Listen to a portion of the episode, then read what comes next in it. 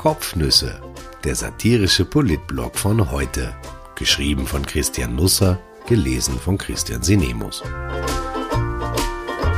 Heute ist der 23. Februar 2021.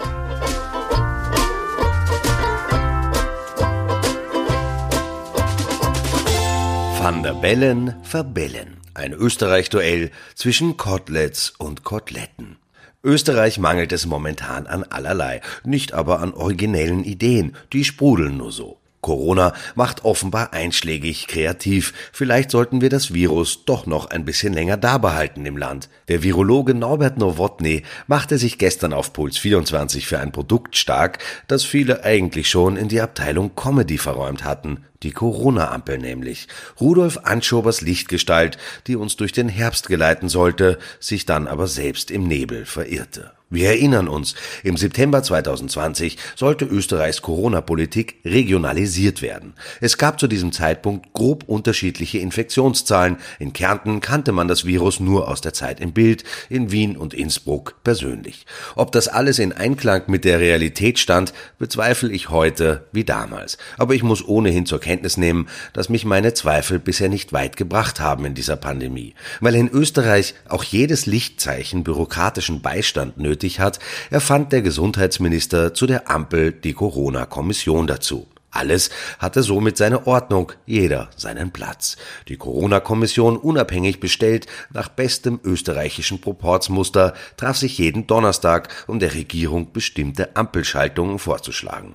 Der wiederum war das recht wurscht, sie entschied tags darauf meist etwas anderes. Bald blinkte Österreich recht willkürlich orange oder rot.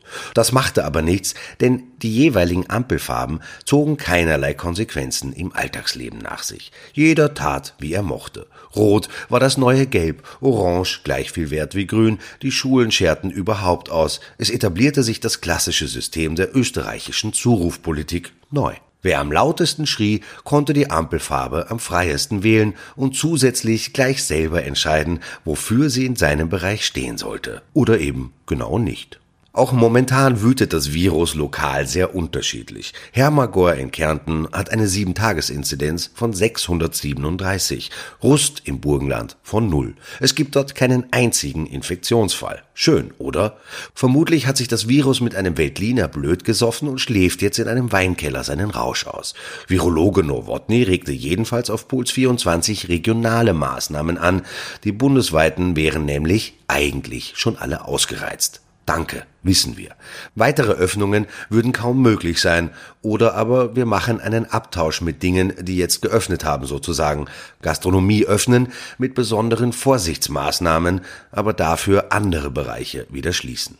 Wenn ich das richtig verstanden habe, dann sollen die Friseure also die Perücke draufhauen. Dafür könnten die Lokale einen guten Schnitt machen. Man könnte wöchentlich wechseln.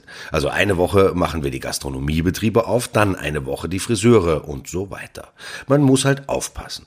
Wenn sich Menschen in der Woche vertun, in einen Laden hineingehen und schöne Koteletts bestellen, dann haben sie vielleicht bald links und rechts getrimmte Haare, aber immer noch einen Hunger, weil ihnen die Koteletten gestutzt wurden. Ich sage das nur dazu, damit man bei der Verordnung Ordnung entsprechend gut aufpasst. So wie immer halt. Zu viel aufpassen ist aber nicht gut, denn das bringt nur schlechte Laune. Man muss momentan nicht nach Israel schauen, um von Neid zerfressen zu werden. Großbritannien reicht. Zum Erstaunen vieler liegt das Land nach dem Brexit nicht längst in Schutt und Asche, sondern hüpft der EU gerade vor, wie man eine Pandemiekrise erfolgreich managt. Auch die Briten haben viel falsch gemacht. Es gab verheerende Infektionszahlen und viele Tote.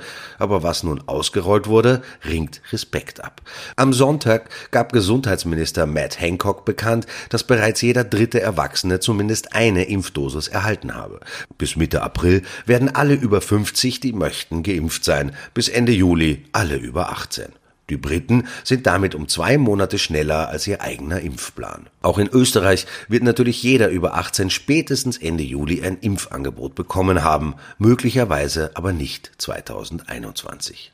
Gestern nun gab Premier Boris Johnson seinen Vier-Stufen-Plan für die Öffnung des Landes bekannt. Er machte den Briten keine falschen Hoffnungen. Nichts geht schnell. Am Anfang bleiben viele Restriktionen bestehen. Am 8. März öffnen die Schulen, am 29. März alle Sportanlagen im Freien. Am 12. April dürfen die Restaurants die Schanigärten aufsperren. Am 17. Mai können die Kinos wieder Filme zeigen. 10.000 Menschen dürfen in die Fußballstadien. Hochzeiten bis 30 Personen werden erlaubt. Auch Reisen sind wieder denkbar.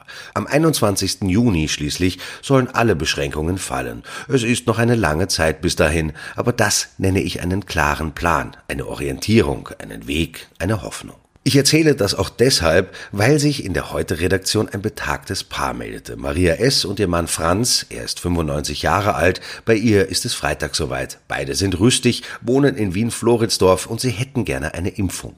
Leider bekleidet keiner der beiden ein Bürgermeisteramt, ist Präsident von irgendwas und wohnt auch nicht in einem Seniorenheim. Deshalb wissen Maria und Franz S. nicht, wann sie drankommen. Sie wurden schlicht noch nicht kontaktiert. Vor der Pandemie saß das Paar noch auf Einladung der Stadt im Rathaus. Bei einem Fest wurde ihre Kronjuwelenhochzeit gefeiert. 75 Jahre sind sie nun zusammen. Es ist nicht so, dass nichts passierte. Die Tochter bemühte sich, rief bei der Hotline Österreich impft an, landete aber nur bei einer schnoddrigen deutschen Auskunftsperson, die beschied, dass man sich nur per Mail anmelden könne. Seither Funkstille. Ich wundere mich. In Österreich ist schon viel passiert, aber gegen die Pensionisten hat noch nie jemand eine Wahl gewonnen. Diese Pandemie erzeugt viele Frustrierte, nicht wenige, auch in gehobenem Alter. Ich würde den politischen Kollateralschaden, der in der Generation Kokident gerade angerichtet wird, nicht unterschätzen. Viele Dämme brechen momentan im Land. Es darf schon als ungewöhnlich angesehen werden, was gestern im Land politisch passierte. Die FPÖ ritt zu einer wilden Attacke auf den Bundespräsidenten aus. Sie unterstellte ihm Mitwisserschaft beim Ibiza-Video und legte mehrere Kalendereinträge im Original vor. Sie sollen allesamt aus der Präsidentschaftskanzlei stammen, zumindest wurde dieser Eindruck erweckt. Ich kann die Echtheit der Unterlagen nicht überprüfen, sollte aber nicht getrickst worden sein, dann muss man sich schon vor Augen halten, was das heißt. Der Bundespräsident wurde beklaut. Nun war das Verhältnis zwischen Bundespräsidenten und Politikern, die im täglichen Wettstreit stehen, in Österreich selten friktionsfrei. Man erinnere sich an die Scharmützel, die sich der damalige Kanzler Franz Wranitzky und Bundespräsident Thomas Klestil durchaus auch vor TV-Kameras lieferten. Höhepunkt der Possenreiterei. Nach der Zustimmung der Österreicher sollte der EU-Beitrittsvertrag 1994 auf Korfu unterschrieben werden. Klestil hätte gerne, Wranitzky und seine rot-schwarze Regierung ließen ihn nicht. Nach wochenlangem Gezerre reisten beide nach Griechenland. Klestil, um lediglich eine Erklärung abzugeben. Eine Art Erklärung gab auch die FPÖ gestern ab, aber sie fiel brachial und ruppig aus. Ein Zeichen dafür, wie verlottert und verludert der politische Stil in Österreich mittlerweile geworden ist. FPÖ-Generalsekretär Christian Hafenegger unterstellte dem Bundespräsident, ein Mitdirigent der Ibiza-Affäre gewesen zu sein. Eine Anzeige gegen Unterdrückung von Beweismitteln werde eingebracht, Amtsmissbrauch wurde in den Raum gestellt.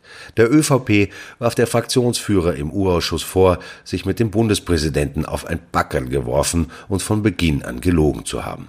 Die Beweiskette für die Anschuldigungen blieb porös. Eben jene Kalendereinträge wurden vorgelegt, die andeuten, dass Alexander van der Bellen vorzeitig am 6. Mai 2019 nämlich vom Ibiza-Video gewusst haben könnte. Tags darauf wurde der Skandal öffentlich gemacht. Schon am 15. Mai allerdings hatte die Süddeutsche Zeitung FPÖ-Chef Heinz-Christian Strache einen Fragenkatalog übermittelt. Spätestens da dürften hinter den Kulissen die Smartphones geglüht haben. Die Präsidentschaftskanzlei wollte gestern die absurden Vorwürfe nicht kommentieren. Anders ausgedrückt, Van der Bellen lässt sich nur von Juli anbellen. Ich wünsche einen wunderbaren Dienstag mit viel Sonne und fast schon frühlingshaften 17 Grad. Der zauberhafteste Termin fand gestern im Verteidigungsministerium statt. Ö3-Wecker Robert Kratky bekam von Claudia Tanner für seinen enthusiastischen Einsatz im Rahmen der Öffentlichkeitsarbeit für das Heer die Militär-Anerkennungsmedaille verliehen. Leider arbeitet er beim Radio. Es nützt also nichts, wenn er sich den Orden jetzt jeden Morgen an den Pyjama heftet. Kratky hatte in bisher 33 Videos die Vorzüge der Landesverteidigung gepriesen. Besonders beliebt seien, laut Ministerin, Tagwache mit Kratky und Herr geschaut gewesen. Eine Beförderung gab es für den Gefreiten in Reserve nicht. Dafür erforderliche Meriten muss er sich wohl erst etwa in der Verteidigung von Krems erwerben. Ein etwaiger Gegner wird noch gesucht.